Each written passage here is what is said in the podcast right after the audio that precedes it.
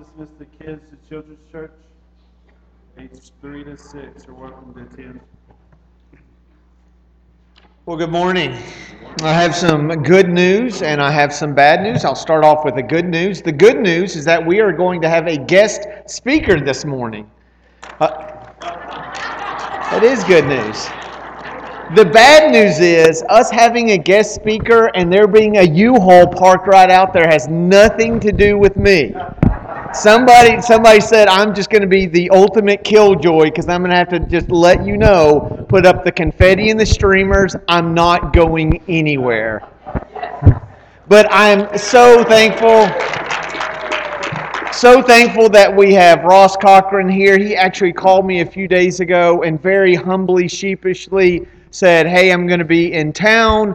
Uh, and he was going to speak earlier in the summer, and, and things uh, got uh, swapped around, and he wasn't able to come. And he says, "I'll I'll make good on my offer." He goes, he goes, "I'm not itching for people to hear me, but I just understand that sometimes it's nice to to be able to sit and listen." Uh, and so I am so so thankful, Ross. Honestly, um, you have to look up so I can I can tell you this. I'm, I'm studying. You you are my hero, and I I think the world of you. He is such a godly man. I I love you so much. Um, and you come from really great stock. So I cannot say that you're my favorite of all the Cochrans because your sisters are here. Mm-hmm. Um, and so I just absolutely love all of them. But more than anything else, more than being a doctor and being just having a great heart and uh, author of my favorite book, he loves the Lord. And so when he said, Hey, you know, I'll speak. I said, please, everyone would be blessed if you do that. And most importantly, God is going to be glorified uh, through what he's for what he says through Ross. So Ross, thank you for doing that. If you'll come up here, I do want to pray for you. I know you've been praying for this, but I'm excited about uh, what he's going to be talking about in John, and so I want to pray with you and you, let Dad. you take over. Thank you. Father God, you're an awesome God. And, and while I am so thankful for Ross, I just want to give you all the glory. This is not for us, but it is for you that, that we've come together and lifted you up as our Savior, our Creator, our King, and our Lord. Lord, may we learn uh, from you uh, this morning and may we grow closer to you every day. It's in Jesus' name that I pray. Amen. Thank you, Dad. That was amazing. He he did that without notes. I, he did it just like I told him to say it, and we're going to start in the Gospel of John this morning. If you'd like to turn to John chapter 16, we'll be there, as Grandma used to say, directly. We'll be there directly.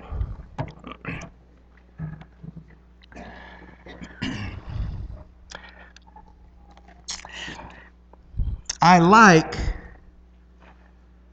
the way Jesus looks at the world uh, with realism. You know, some people think of themselves as optimists. Other people say, "Well, I'm not an optimist. I'm a realist." Uh, their friends might say they're a pessimist. You know, I sometimes only half-heartedly say, "If you're not depressed, you're not paying attention uh, about what's going on in the world." My, um, thought I turned it on. Did I not? Yeah.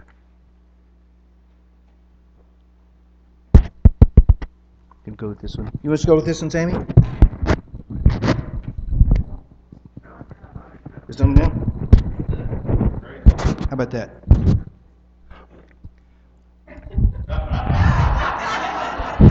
No, no, no, no. Uh, Jesus looks at the world. He looks at you. He looks at me. He looks what's going on around us and within us. And um, he knows. He knows the trouble we've seen. The old spiritual said, Nobody knows the trouble I've seen, right? Nobody knows but Jesus. And He sees it. He sees the pain in our world. He sees the pain in your life. He sees the challenges we face. Uh, he sees the hardships. He sees the illness. He sees the strife and the turmoil. He sees all of that. At the end of John 16, he says this in verse 33 In this world, you will have trouble. In this world, you will have trouble. Scott Peck began his book, The Road Less Traveled, by saying this. He said, Life is hard. And this is a great truth. And he said the people who are willing to accept and embrace that great truth and prepare for the world to be hard make it. And those people who deny, who, who cannot accept that life is going to be hard, don't fare as well. Jesus looks at the world and he sees our trouble. He sees the trouble in our relationships. There's estrangement in families. There's hurt. There's there's there's pain. There's rejection. There's hatred. Uh, there's loneliness. And uh, you may know that loneliness isn't cured by knowing people or being with people, it's cured by being known, which requires a lot of courage and transparency. Jesus sees the trouble in our churches. We are a movement historically based on unity, and yet we have so many that want to define that as uniformity, everybody being exactly alike. But the view I call sectarianism that says, unless you're Christian like I'm Christian, you're less Christian, really hurting us.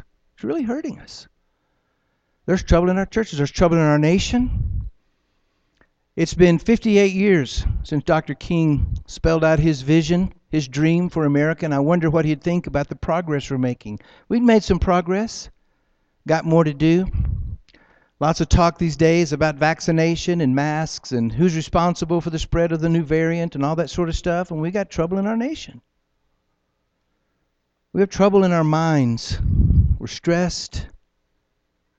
We're worried about what's going to happen. We're worried about a situation in the life of our loved one that we can't do anything about. We've got trouble in our souls. We harbor resentment. Somebody hurt us and we can't or can't see to forgive them or won't forgive them. It's poison, isn't it? What's the saying? Refusing to forgive is like drinking rat poison, hoping the rat will die. You know? There's trouble in our souls. There's lots of trouble. Jesus says, In this world, you will have trouble, and don't we know it? But then he says this, but take heart. I've overcome the world. I love that mix of reality and hope. Faith says God can, hope says God will. And in this part of John's Gospel, beginning in chapter 13 all the way through the end of chapter 16, is a section I like to call the preparation section. Jesus is saying goodbye to his disciples, and he begins this chapter by saying this. Beginning in chapter 16, verse 1, he says, All this I've told you so that you will not go astray. They will put you out of the synagogue. What does that mean? Well, let's say we're a Jewish village. And let's say Burnell owns the hardware store, right? We're all we're all fellow Jews, but then Burnell becomes a Christian, and we think that's a bad mistake. So to punish her, we quit shopping at the hardware store. Now Burnell's got 17 children, and so she's worried about this because you know her kids begin to get hungry, and it starts to put pressure on her, and she begins to wonder, I can continue my profession of faith in Christ if it's going to cost me so much. And what we've done when we quit speaking to her, when we quit shopping at the hardware store she owns, is we have kicked her out of the synagogue. The synagogue wasn't only a place, it was a group of people. And we've cut her off. And that's part of the kind of uh, punishment, persecution the earliest Christians were facing that John, to whom John is writing. In fact, the time is coming when anyone who kills you will think they're offering a service to God. That becomes the apostle paul becomes kind of a poster child for that later doesn't he? Okay. So this is a section where, where jesus spells it out. Look you're going to have trouble. You're going to have trouble. But he leaves them with a number of resources. And i wanted to uh, remind us of these resources that we have. Uh, the first one begins in chapter 14 we're going to call this resource home.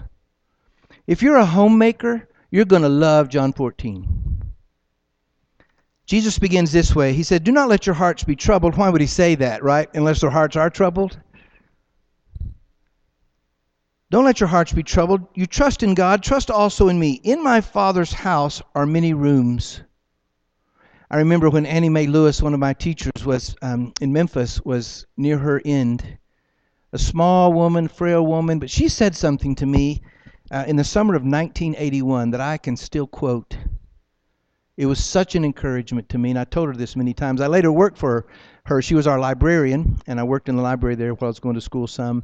But Annie Mae was near her end, and so I went to her hospital room and I knocked on the door. The sign said um, family only, so of course I thought that included me. And, and I knocked on the door and poked my head in and introduced myself to the woman sitting beside her bed. She said, Come on in. So Annie Mae was not responsive to any of our voices, but you know how we think sometimes maybe people can still hear? And so I, I bent down and whispered in Annie Mae's ear.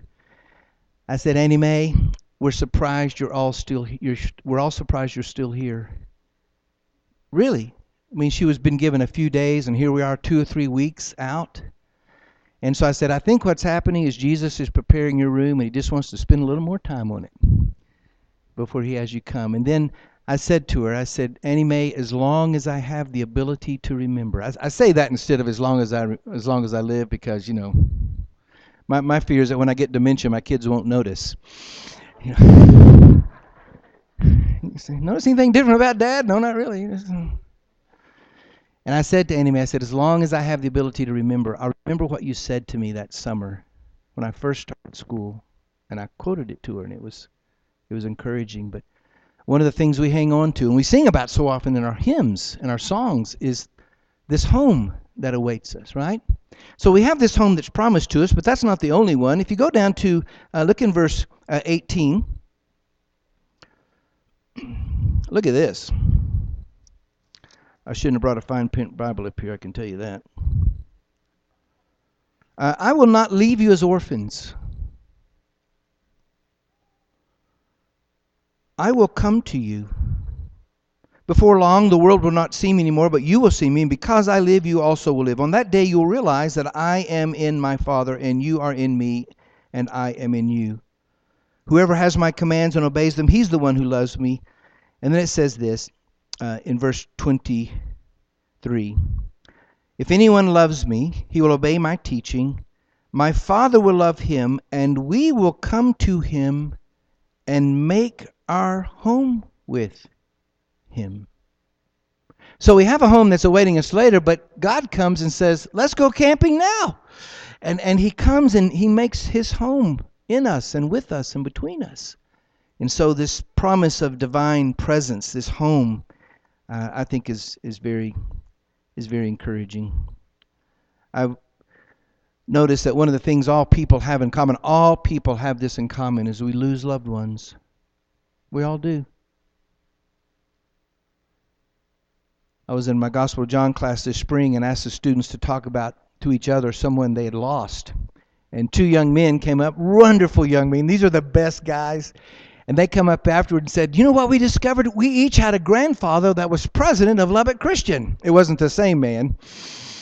Uh, they weren't related to each other, but that was kind of cool. But we long for reunion, don't we? With our loved ones. And we have that promise, but not just later, it's now. Home now. The second resource is, as I've just called health. Chapter 15, Jesus uses this imagery. He's the vine, we're the branches. We're to bear fruit, and, and bearing fruit is a sign of growth and health, right? And if we have branches that aren't producing, those get trimmed off.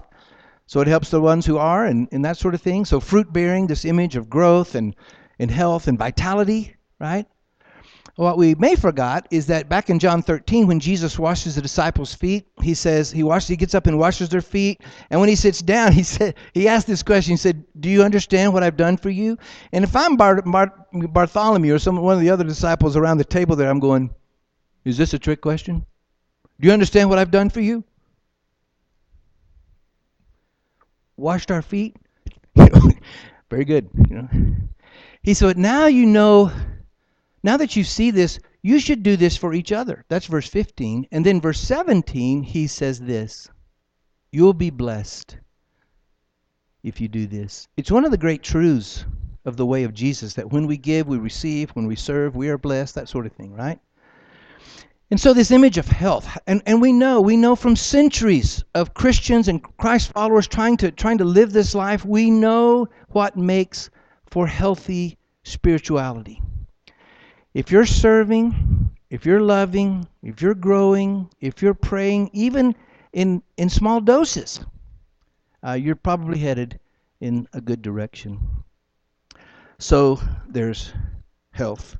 You know, some people say that which makes us groan makes us grow. Do you know this place in, in the book of James where it says, Count it joy when you face trials, right? You're going, okay, how does that work? Because he says, well, trials produce perseverance, and perseverance produces maturity. Well, if you're a person that wants maturity, then you know the function of trials in your life, right?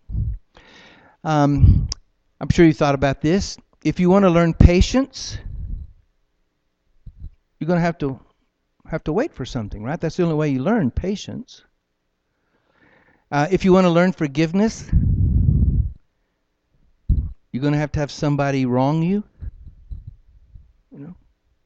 You don't need to know how to forgive until that happens. You remember when Jesus says in Matthew 5, he says, If you only love people who love you, big whoop. You know, that's the Greek there, big whoop. You know, if you only love people who love you, what? So what? Let me show you love. He said, try loving an enemy. Landon Saunders says, we all need a difficult person in our lives. Don't mention any names.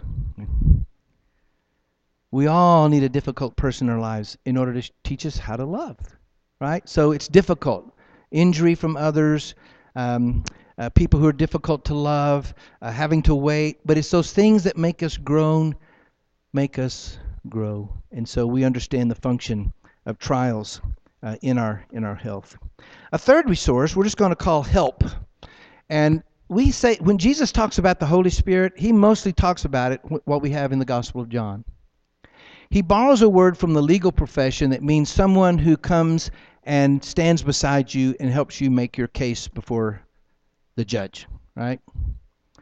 Um, I was a CASA volunteer for a while in Searcy and still am associated with that organization, court appointed special advocates. And uh, it's, it's an organization, a volunteer organization, nonprofit that comes alongside uh, the Department of Human Services when they take children out of a home for their protection.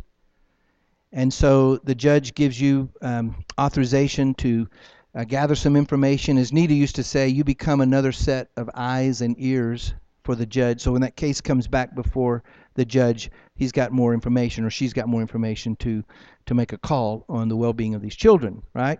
Well, I've been in that courtroom many times, and here come the parents and the DHS attorneys over here.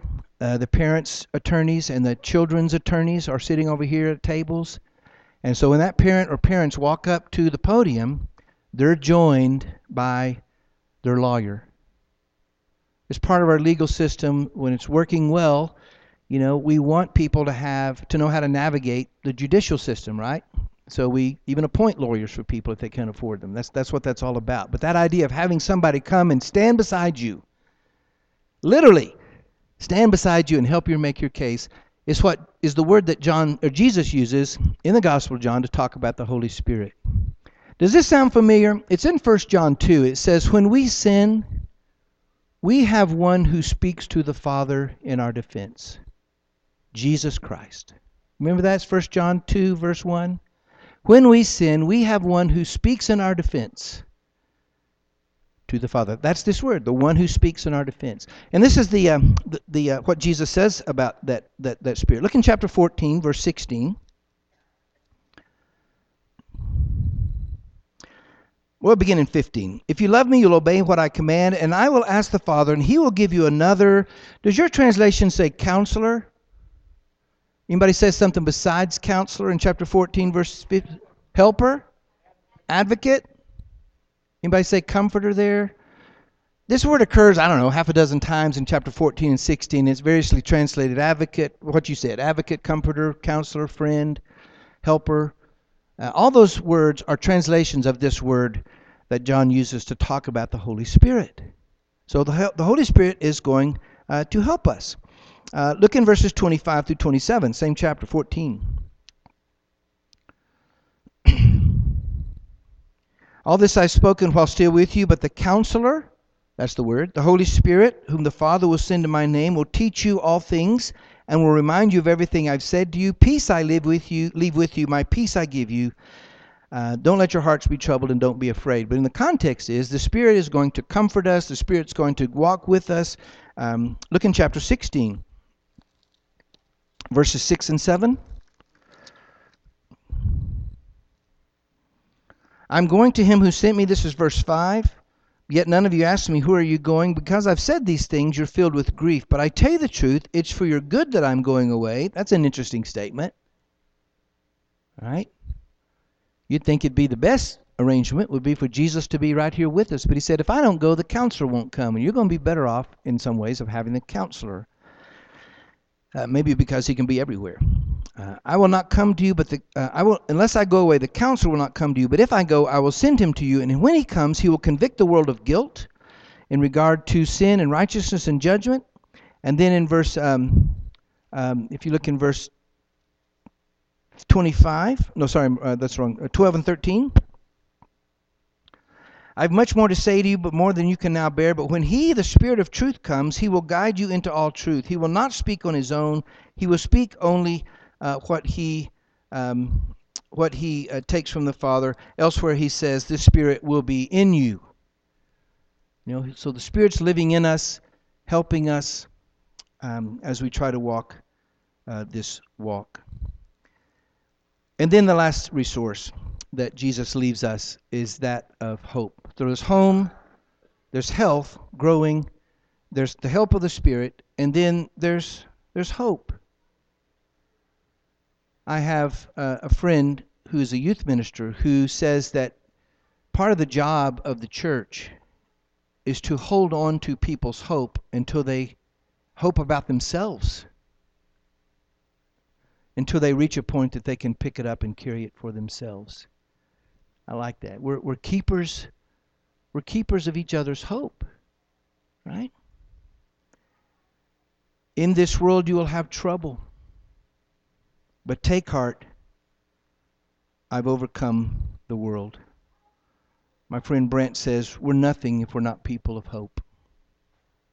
We're nothing if we're not people of hope. And Jesus looks at the world, he sees the problems, he looks at our lives, he knows our troubles, but he doesn't lose hope. And I like that about Jesus, that he sees both the realities, but he doesn't let the realities quench his hope. Well, what's our next steps? Well, if we're going to take advantage of these resources that Jesus leaves us in the midst of our troubles and trials, then we're going to have to do some interior work we're going to have to look inside and ask ourselves are we growing? Are we doing the kinds of things that Christians have historically done in order to keep growing? Are we serving? Are we loving? Are we forgiving? You know? Are we praying? Even if it's a sentence prayer, that's a start. I, I bet in a room this full, I bet we've got 20 or 30 people whose prayer lives are sort of paralyzed. And to you, I would say, look, start with a sentence Sometimes we talk, urge each other to pray for 15 or 20 minutes. That can be a little daunting if your prayer life is paralyzed. So just start with a sentence Dear God, um, give me courage for this interview. Dear God, open my eyes to opportunities to serve. Dear God, uh, help me to, to grow in this particular area of my life, combating some sin perhaps or something else. So we got to do the interior work. We're inviting the Spirit of God to work on us, to keep us growing so that the Spirit's working even when we're not. We need to keep that invitation open. And then hold on to hope. You know, you don't need hope unless there's reason to despair. And there's reason to despair. And so we need to hold on to our hope. And I'd participate in community. I love the fact that there's a group leaving for camp today. I'm a big advocate of camp. Uh, we once had a head counselor who walked out on the steps of his cabin one day and said, You know, I'm my best self when I'm at camp. And we all said, Yeah, we are too. Except for that little boy in cabin eight, but uh, he was a, he was a little bit different. Uh, he was a little bit different situation. But uh, participating in community, you know, coming to know each other. You know, I, I really believe that a lot of our problems could could see progress if we would just be more hospitable um, if you've got a leaf in your table standing in the closet there, Why don't you put it in your table and have somebody come over? Jiffy makes a really easy cornbread thing. Uh, I know. I'm, and I, I, I've got several three ingredient uh, crock pot recipes I'll share with you because I'm always looking for three ingredient uh, meals, right? Got to be simple if I'm going to do it. How many of you know this serenity prayer? God grant me the serenity to accept the things I cannot change, the courage to change the things I can, and the wisdom to know the difference. You know, this prayer has been around since the 1950s, and it's used a lot with 12 step groups, right? Um, so I want you to say it with me God, grant me the serenity to accept the things I cannot change, the courage to change the things I can, and the wisdom to know the difference. Now, repeat it after me. I'll say a line and you say a line, right? God, grant me the serenity to accept the things I cannot change, the courage to change the things I can, and the wisdom to know the difference. Did you know there's a second verse?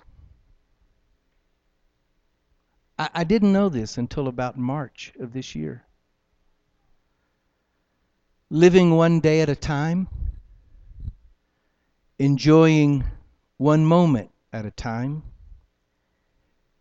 accepting hardship as the pathway to peace. Whoa, what does that mean?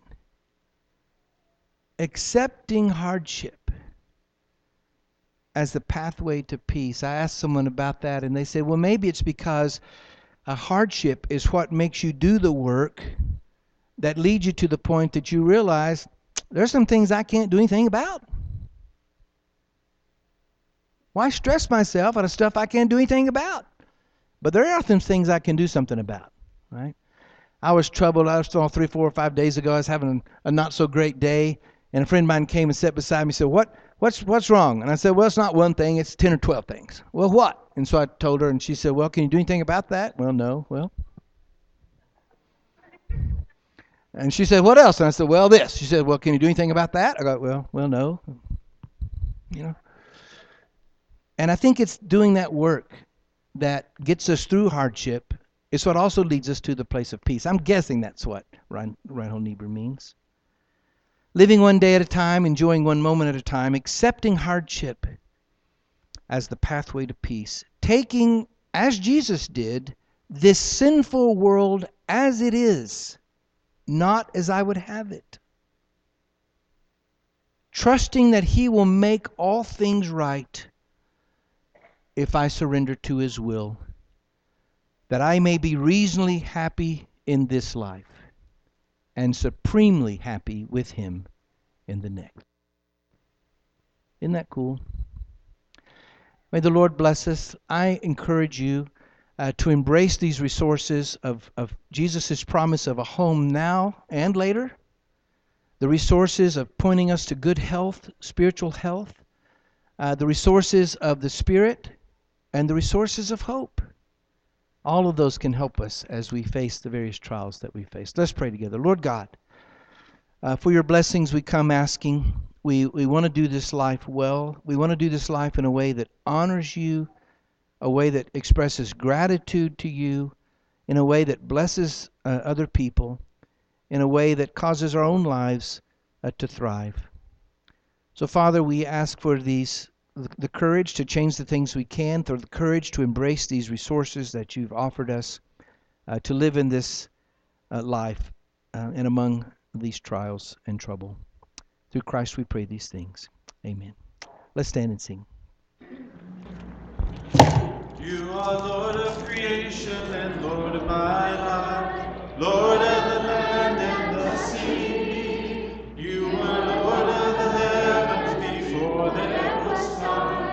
Lord of all.